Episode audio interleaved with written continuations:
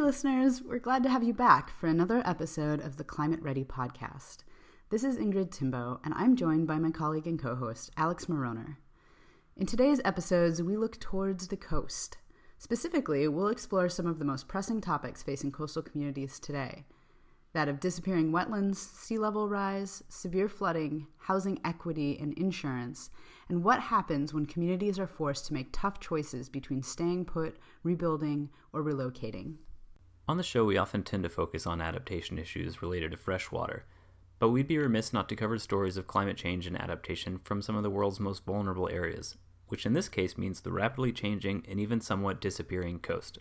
We were really thrilled to land our main guest, Elizabeth Rush, an author, photographer, and professor whose latest work of creative nonfiction gives a platform to the often marginalized communities of the United States coastline and what she calls the new American shore. Through her own research experiences and the stories that she brings from coastal residents themselves, we learn how climate change is forcing individuals, families, and whole neighborhoods to make some difficult choices about their futures, even if that future involves the abandonment of their communities. We'll go ahead and cut to the interview, which will be followed by a special segment at the end. Don't forget to subscribe to the show wherever you get your podcasts. Leave us your reviews and comments and follow us on Facebook using at Climate Ready Podcast. Enjoy.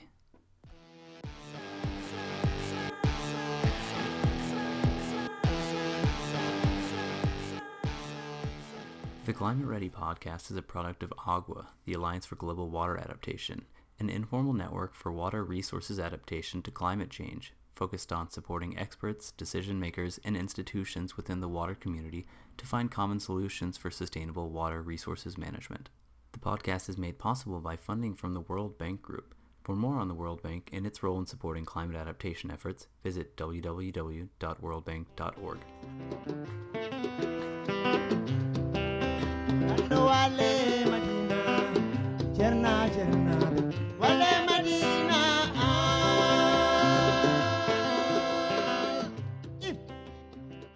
For today's interview, we're really excited to bring in our guest, Elizabeth Rush, a writer, photographer, and professor whose work explores how humans adapt to changes enacted upon them by forces seemingly beyond their control, from ecological transformation to political revolution.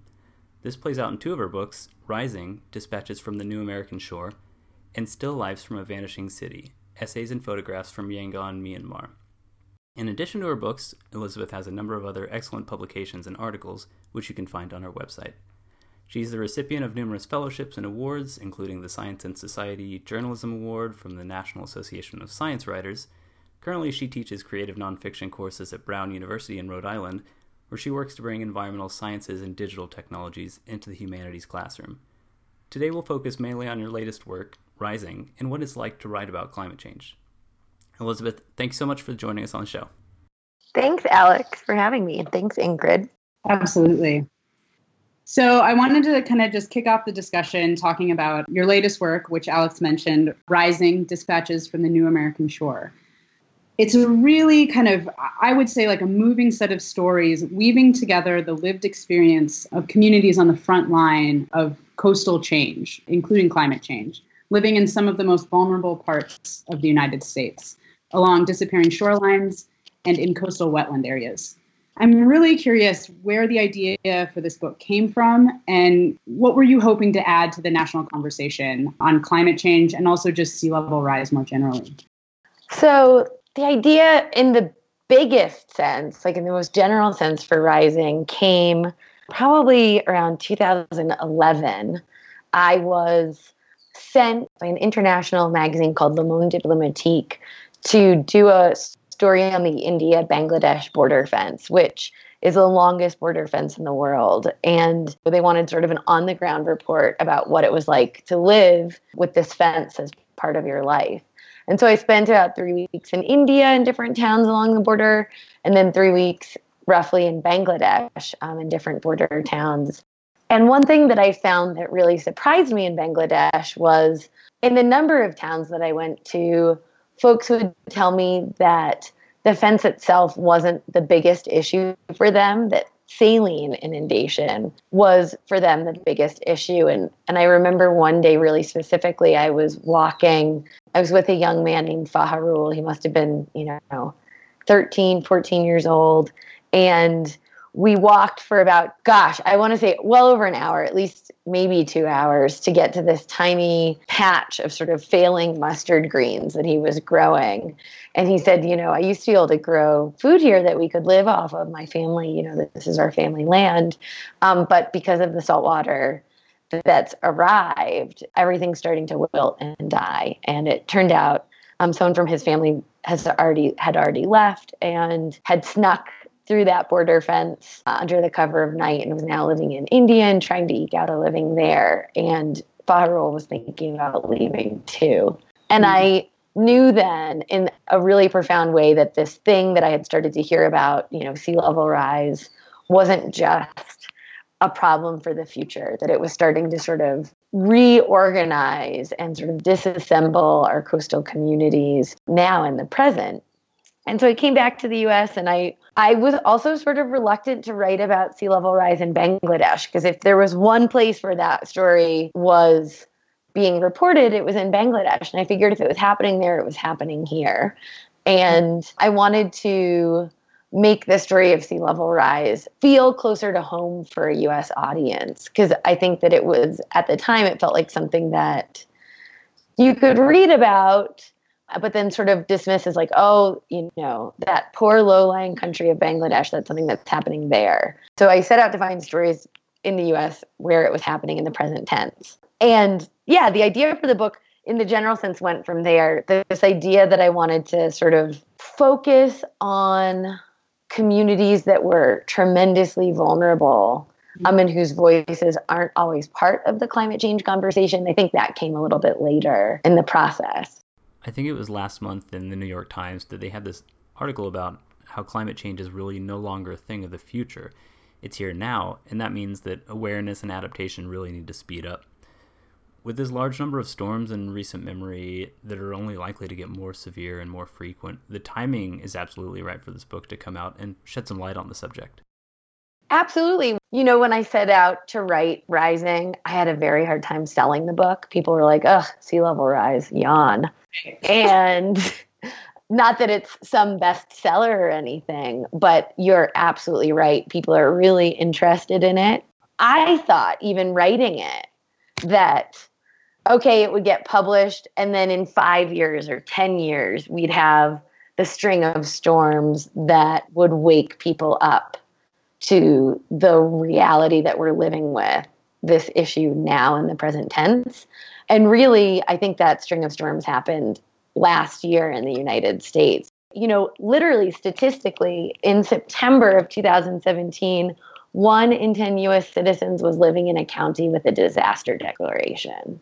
Yep. Even as someone who writes about this stuff really regularly, I thought that moment was going to be in the future, and I was wrong. Yeah, no, we're we're we're here. Yeah. Having read the book, one of the great successes of it uh, is you're writing at multiple levels and you're interviewing people who are maybe more scientific or technical, and then talking to people in the community on the ground um, who are experiencing everything that's talked about at this higher, more academic or policy level. And so there's so much interest in the way that you kind of weave together these stories. And you talked about the idea of end sickness. I don't know if this is a phrase that you coined or if you had heard it before. I thought it was fantastic. Can you mm. tell us a little bit about this concept, where it came from, and what it's all about, and, and what it means in the context of your story? Yeah, so I don't want to claim that I came up with the word end sickness. I think I came across it in a Margaret Atwood book. And yet oh, at the same time, I have looked for it and I haven't found it. That word comes up in a chapter on the Gulf of Maine. And I spent the morning out in the Sprague River Marsh with a bunch of Bates geology students who are measuring the rate at which pieces of the marsh that are rotting are giving off methane gases. Because this is something that we're starting to see with accelerated sea level rise. It's happening all across the everglades. It's happening in, in wetlands around the around the world. Most wetlands sequester these gases and a wetland that rots then pushes all of those gases back into the atmosphere that it's long sequestered, which is a really terrifying idea. And is one of those feedback loops, is one of those things that as sea levels rise, wetlands start to drown, and as wetlands drown, they release greenhouse gases, accelerating the rate at which sea levels are rising. So I spend the morning with these students studying this process. And then I spend the afternoon with a woman named Laura Sewall, whose family has had land alongside this wetland for a couple hundred years. And she and I go kayaking out into the Gulf of Maine. And the Gulf of Maine is somewhere that I love and adore. I grew up going up to coastal Maine during the summer as a kid. And as a kid, I always remember that the water was so cold, you just couldn't swim. You could like jump in and jump out, and that was it. And here we were in August after hearing, you know, about in a really sort of intimate way about this feedback loop that's happening in these coastal wetlands. And we paddle out like a mile to these islands and I put my hands in the water and the water is just really, really warm. And it just literally physically made me nauseous. And I think that that feeling of nausea, that feeling of literal physical illness, because you know that the world you're inhabiting is not is not the world that you had inhabited five, ten years ago. And you know that human beings whether we can see them sort of like pressing the levers in that present moment or not, are really responsible for it. And that many of the things you value and adore are fundamentally threatened and are disappearing. It's sort of, it's, I think it produces a real feeling of end sickness, is sort of living through a kind of end of times. And it's something that I think a lot of us feel and we don't exactly know how to name. Right, right. So here we all are in various states of our own and sicknesses. And it kind of then puts you in the mind of we can see this happening, but what do we do? And there was a passage from your kind of co authors that you sprinkle mm-hmm. throughout the book. The essayist writes, she doesn't have any uncertainty about the climate science, but she has a lot of uncertainty about what to do. This is something even I, you know, I work in this field, but sometimes there's a paralysis that comes potentially with that end sickness. And I'm wondering, is this something that you've also dealt with? And are there any insights that you can offer as to how we might find ways ourselves in our work and, and just in our lives to move forward despite these great uncertainties, despite these overwhelming feelings of sickness? One of the things that I think about a lot is a community in Staten Island called Oakwood Beach. It's tremendously low lying and tremendously vulnerable to flooding. And after Sandy, the residents there sort of got together collectively and said, We don't want to live here anymore. And this is like a working class, right leaning, initially climate change denying, though it seems from interviews that I've done now, five years out, they are on board with climate change now as a fundamental sort of human reality these are people that I didn't think would, in the wake of this storm, start to advocate for their homes to be demolished, purchased and demolished by the state and returned to nature. They just didn't seem like the poster children for that kind of grassroots advocacy. And then here they were asking that their land be returned back to nature so that it could act as a buffer in the storms to come. So I went back as part of the book tour this summer and many of them had maintained you know they maintained their relationship with their communities. I asked for sort of a rough estimate of what percentage of folks who participated in the buyouts stayed on staten island and they said 80% and well that's not possible in super low lying areas like the southern coast of louisiana i do find this idea that a buyout won't necessarily fracture a community something that fills me with a lot of hope. The other thing here with the story of Oakwood Beach is that everyone who participated said, I won't do it if a developer is going to come in and build luxury condos. Like, I will do it if me giving up my home place means that I'm keeping other people safe in the future. So there's a sort of desire for environmental and economic justice, and then also a desire to leave a legacy to help folks in the future.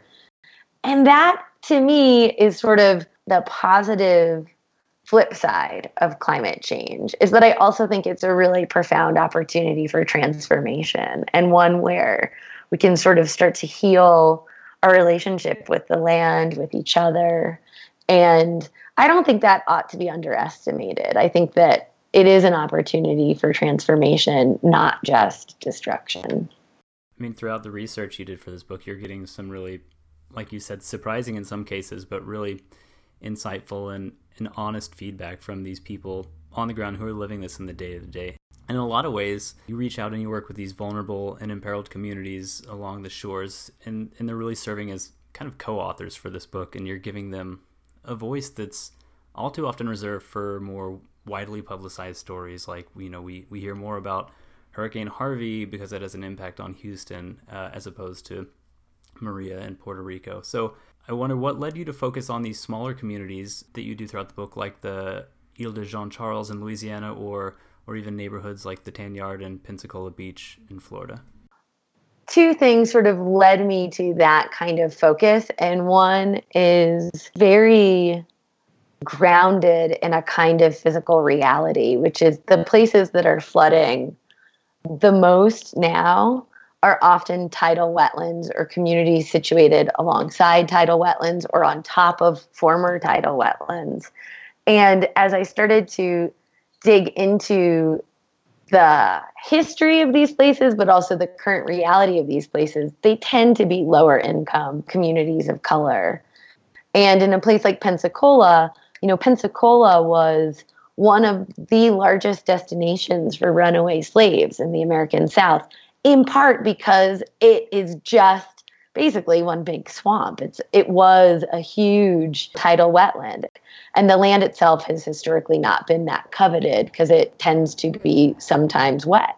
So on the one hand, there's this very physical reality that some of our very most vulnerable communities in a sort of in physical geographic geologic sense are also some of the most like socially socially and economically vulnerable as well and the other part of it so each chapter opens with yeah i like i like that term co-author.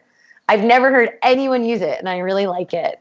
So each chapter opens with um, what i think of as a testimony.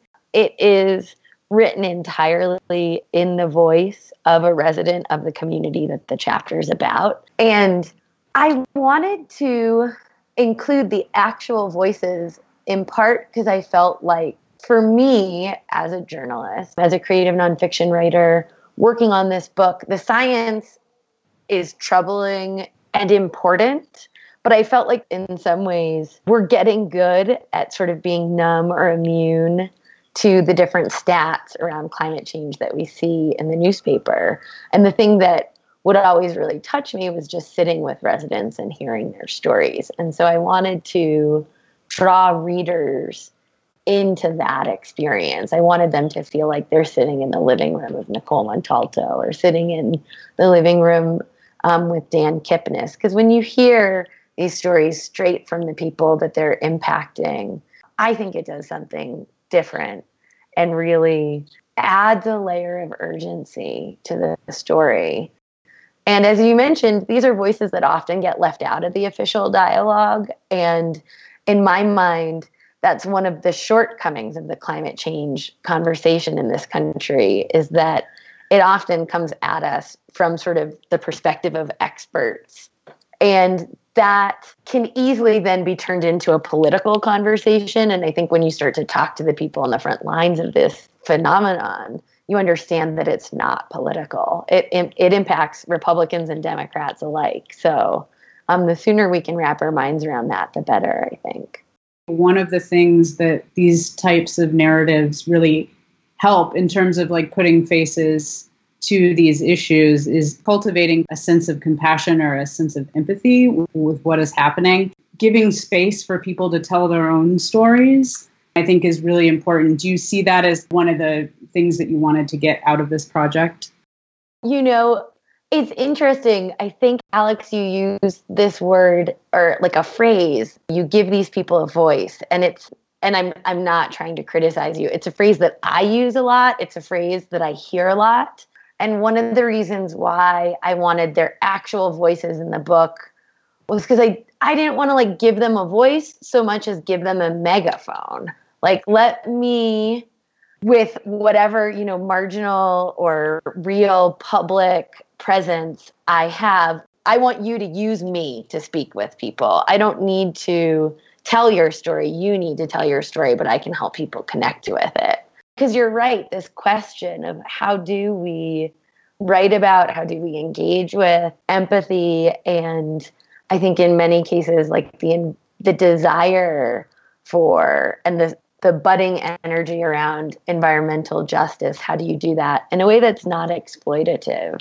Yes. Um, is really, really complicated. And just quickly on that, one of the reasons I think it's really interesting and really it illuminates this idea of the transference of risk that's happened. But these stories then that you illuminate is like, well, a lot of these people don't have a choice, and it's a legacy, you know, that goes beyond them of why they're placed here. And so I think this is a part of the conversation that, at least in the United States, we're not really hearing a lot. Yeah, no, it's crazy. Even with Florence, you see the coverage, and it's sort of, it's almost as though the media is sort of like hell bent on um, often representing people who stay as being unintelligent. I'll tell you, people don't stay in floods because they don't know the risk. They stay because they don't have a lot of options to leave. Right. And oh, it's man. just amazing to me that that's sort of the tone of the public conversation. Still, it's disheartening to say the least, but hopefully the needle is moving. I, I do think the needle is moving on how we're having these conversations, even if it's slow. No, I think that's for sure. And this is kind of a tough one. This book is a collection of stories, and you've done all this research in these different locations, but kind of with the underlying theme of flooding and sea level rise. Have you been able to tease out some sort of key theme or, or key lesson you could take away from all of these to give it some sort of connective thread?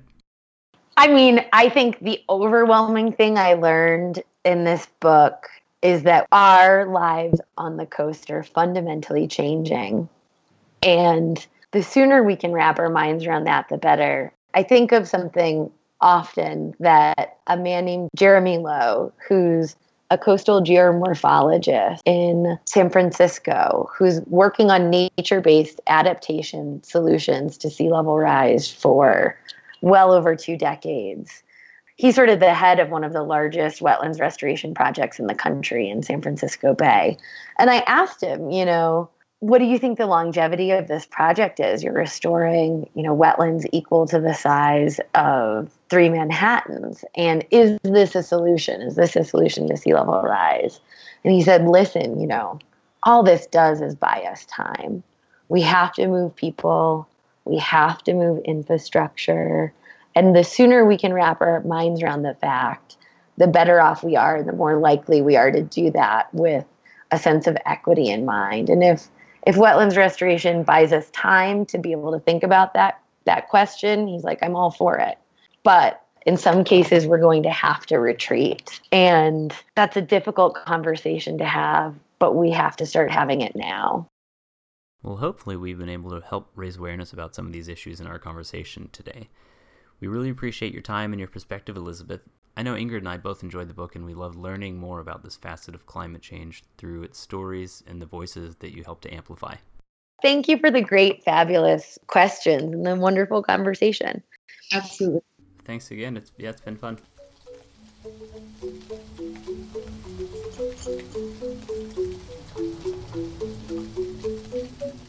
It was really wonderful having Elizabeth on the show. The subtitle of her book is Voices from the New American Shore, and I think that really gets to the heart of why her reporting should be an important addition to the global conversation on climate change. A lot of the time when we hear about natural disasters or sea level rise, it's framed in terms of the climate science or, or just statistics that lump everything together in terms of dollar values or total habitat loss. One of the greatest triumphs of Elizabeth's creative nonfiction reporting is that it helps to peel back the facts and elevates the voices of the people behind the statistics we so often hear thrown around. These are deeply personal, hard choices that have to be made, and there are often no easy answers. Obviously, the climate science is extremely important, but as she said, the constant drumbeat of news can make us feel numb. I know that's certainly been true in my case, but hearing these personal stories from often marginalized voices can be far more impactful than a book full of numbers, and I will remember people like Chris Brunet and Alvin Turner for a lot longer than I will the dollar amount of damages caused by Hurricane Harvey. It's interesting, too, that since this episode was mostly about the situation in the United States, it's fair to say that climate change often gets way too politicized. But when you're actually hearing from those people facing these issues daily, you know, regardless of their political ideology, it really solidifies the argument that climate change is not a political topic, and we need to approach it with an all hands on deck mentality. So I'd like to close this episode by, you know, leaving on, on a bit more of a positive note. And while, you know, we know that climate change is forcing us to make some very tough choices, especially around our coastal communities, it isn't always inherently a bad thing. We can also look at this as an opportunity to transform, to leave a more environmentally and socially just legacy for future generations. Change may not come easy, but in some cases, we can make the difficult choices that are ultimately better for all of us in the long term. For anyone that wants to explore these topics even more, we highly recommend Elizabeth's book, Rising Dispatches from the New American Shore. Check out the episode description and our website for links to the book and other details. Since this episode drew heavily from Elizabeth's book, we thought we'd do something a little different to wrap up. Instead of another postcard from the future, we asked Elizabeth to read a short excerpt from Rising. On Climate Ready, we often end up touching on the nuanced topic of risk. Here's Elizabeth explaining some of the complexities of risk and why the perception of risk has changed over time, and it may surprise you. So, this comes from a chapter in Rising called Risk. Risk is a word with more than one definition. Merriam Webster says that risk is a situation involving, quote, the possibility of injury, and peril. And also, quote, the chance that an investment, such as a stock or commodity, will lose value. One definition is physical and the other fiscal. Lately, I've been thinking that the difference between the two is a question of proximity. To be at risk means occupying the space of the threatened body, drawn close to danger. If peril is primarily financial, however, the person assessing the risk is most likely standing at a safe remove, far from the flood lines. From a distance, risk looks like something that can be managed through informed decision making or insurance. Where Samuel investigates natural disasters from this perspective, I'm more inclined to consider the former definition first. Over the past half a century, our collective perception of the kinds of risk posed by flooding has undergone a profound transformation. Rebecca Elliott, a professor of sociology at the London School of Economics, writes that before the advent of the National Flood Insurance Program, floods were considered, quote, unfortunate events that could be neither foreseen nor prevented. Those afflicted by floods were often blameless victims facing misfortune that might befall anyone, even those who had made the right choices. We used to think of someone who flooded as being exposed unfairly to a certain kind of unpredictable and unwieldy weather, as suffering an act of God. However, when that National Flood Insurance Program began mapping flood risk zones and conducting probabilistic risk assessments, flooding became, as Elliott put it, a scientifically foreseeable patterned event. What one can foresee, one can prepare for. And so individuals were expected to account for and manage the costs of living in the floodplain by purchasing insurance. Put another way, today, if people are uninsured, they're perceived as having participated in their own undoing. That does it for this episode of the Climate Ready podcast. A big thank you again to Elizabeth Rush for the great conversation and for closing us out with a powerful excerpt from her book. Until next time, everyone.